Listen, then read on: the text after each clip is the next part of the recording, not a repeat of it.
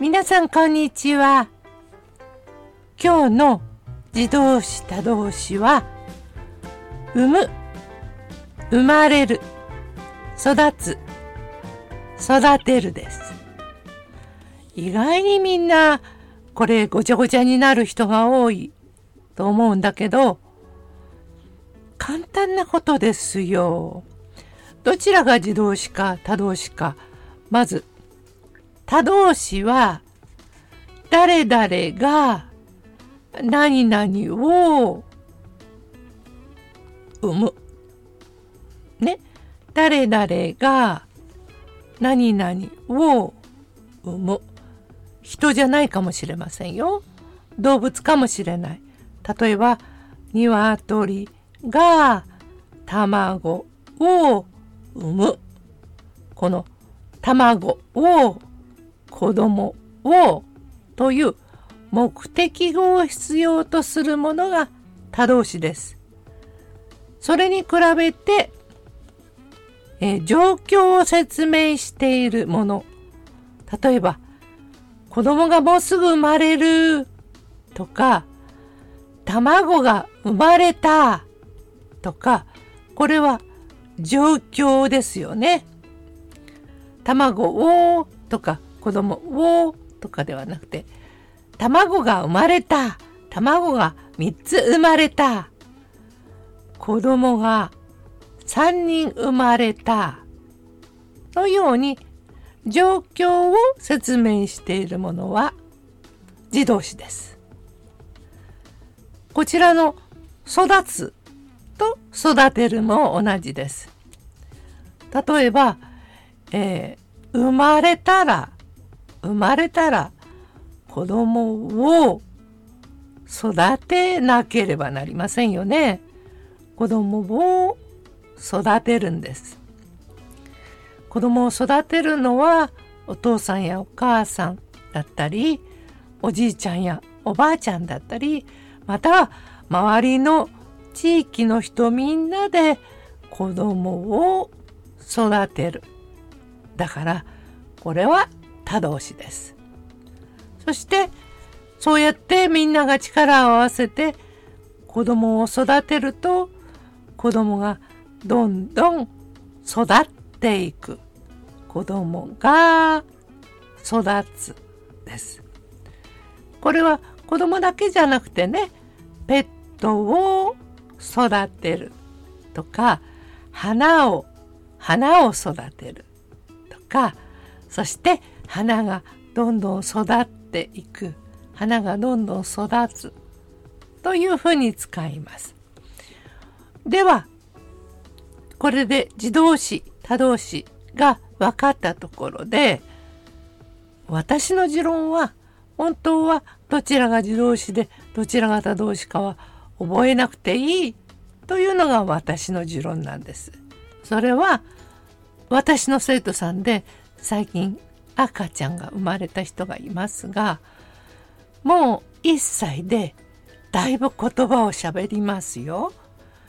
パパ、ママが一番最初だったと思うけどそれは私はママですよ。私はパパです。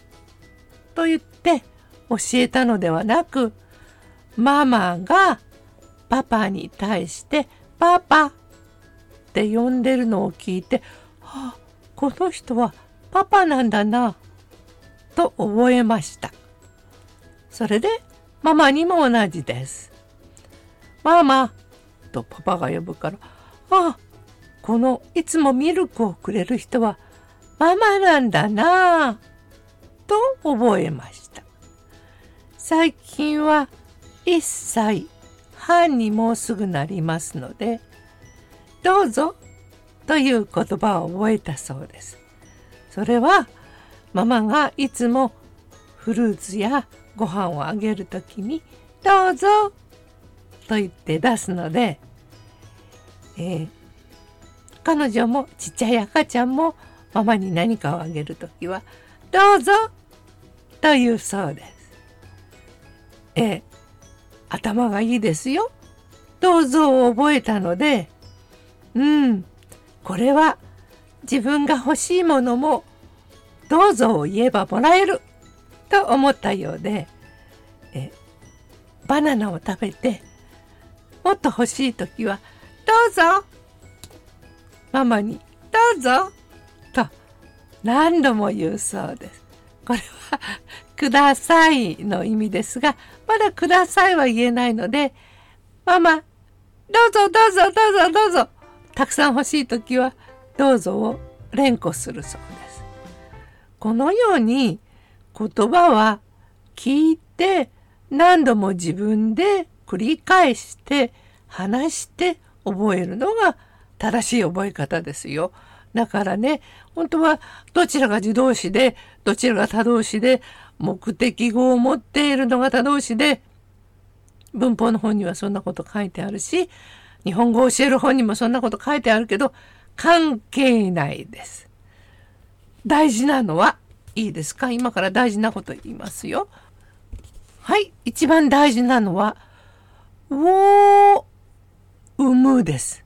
皆さんの覚え方は、産むは他動詞だから、こういう覚え方をしても何の役にも立ちません。一番いい覚え方は、お子さんがいる人は、私は子供を産んだ。私は男の子と女の子を産んだ。ね、こうやって覚えます。そして私は子供がいないので私は子供を産まなかった。私は子供を産まなかった。だから皆さんの覚え方は、ゆきこ先生は子供を産まなかった。というふうに覚えてくれれば、あ、ゆきこ先生は子供を産まなかったんだな、ということがわかります。そして、こちらのが生まれるは、状況を説明するので、ですか？もうすぐ子供が生まれる。ねえあと3日ぐらいで子供が生まれる。子供が生まれそうだと言って電話がかかってくることもありますね。えー、庭の鶏が卵を産んだ。卵が3つ生まれた。ですね。では、育つの方を考えてみましょう。先ほどのようにちっちゃい赤ちゃんを一人前の大人まで育てるのはとても大変ですね。子供を育てるんです。子供を育てる。自分が子供がいないので子育てはどんなに大変かまあ想像はしているんだけど多分本当にお子さんがいる人ほど子育ての大変さを分かっていないと思います。子供を育てるのはとても大変なことです。お金と労力と愛情と忍耐ですね。えー、ちっちゃいうちは泣いて泣いてなんで泣くのかがよくわからないけど泣いて泣いてですね。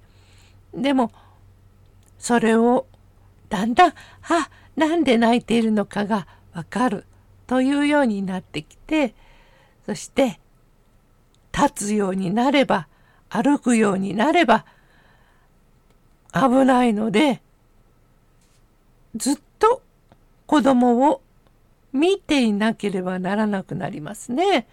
子供を育てるのは本当に大変なことです。でも子供がちゃんと元気に育って育ってくれればこれは親としては頑張った甲斐があるということになりますね。えー、いいですか？を産む、が生まれる、が育つ、を育てる。これらは自分や自分の身の回りの人を例文にして考えてみてください。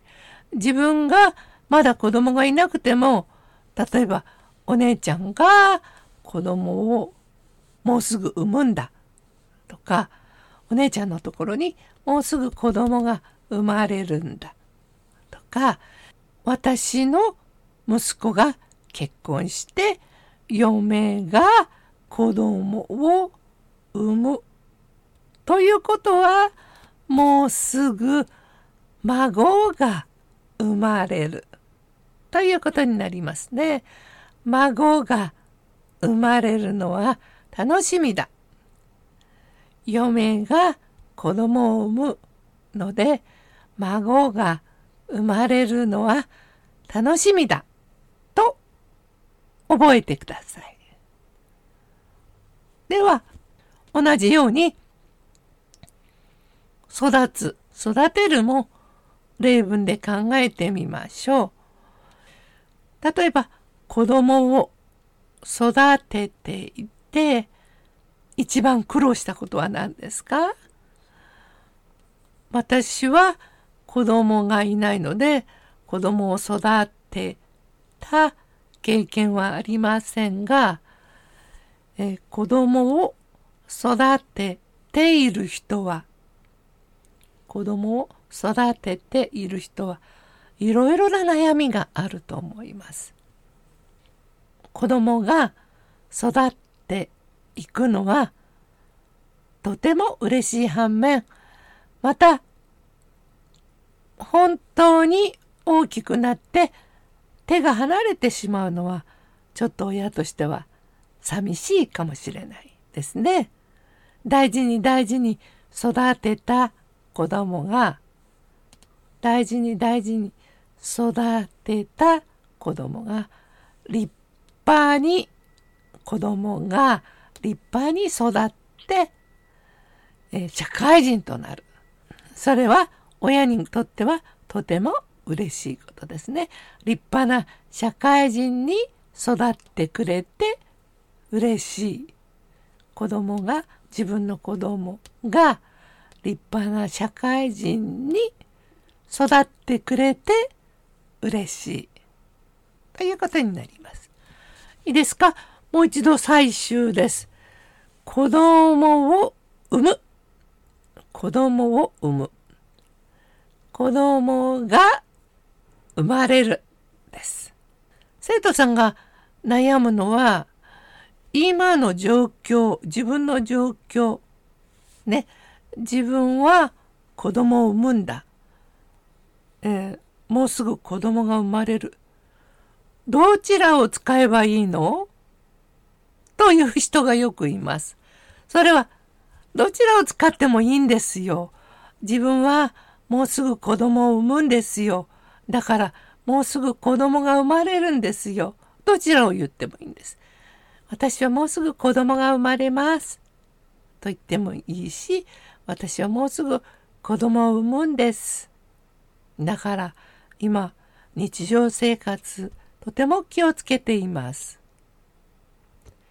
でもどちらかというと自分がという時は子供を産むという言い方の方が多いです。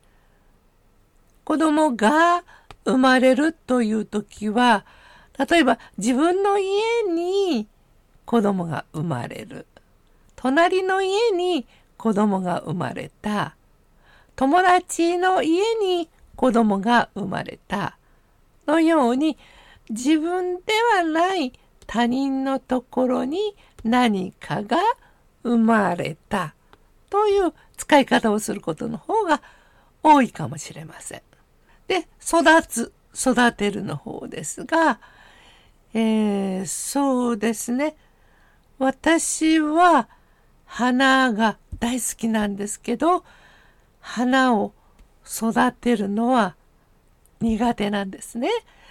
可愛がりすぎて水をやりすぎて栄養をやりすぎて花が育たないことが多いです。皆さん分かりましたでしょうか？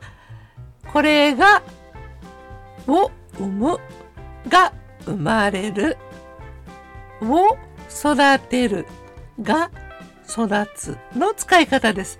皆さんも自分の例に当てはめて考えてみましょう。そうすると何が何だかわからないごちゃごちゃになっちゃったじゃなくて自分の例で考えてみて作った例文はここのコメント欄に書いてみてください。えー、私はそれ合っていますよとかこれここがちょっと間違いねとか修正しますので皆さんの例文をお待ちしています。それではこの自動詞他動詞私は全部やっつけてやろうと思っていますので皆さんお楽しみに。今回はちょっと YouTube の更新が遅れてしまいました。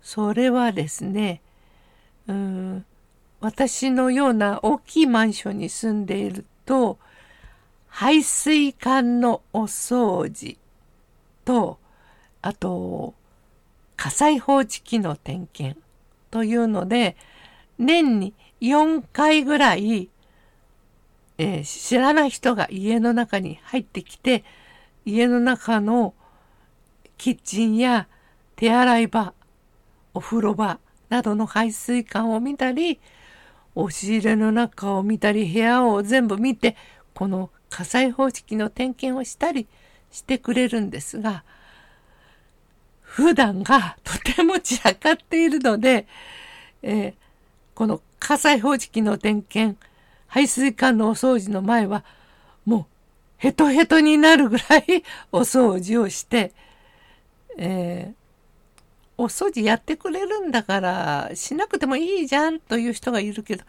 かっこ悪いでしょ自分の家のキッチンの排水管がドロドロだったらちょっと嫌じゃない？だから排水管の人がお掃除の人が来てもここはきれいにされていますね。というこの一言が欲しいために私は多分1週間か2週間もうほとんど寝る間がないようにして頑張ってお掃除をしていますのでそれで YouTube の更新が遅れてしまいました。これからはまたいつものように、えー、3日か4日に1回ぐらい更新したいと思います。それでは皆さんどうもありがとうございました。以上、ゆきこでした。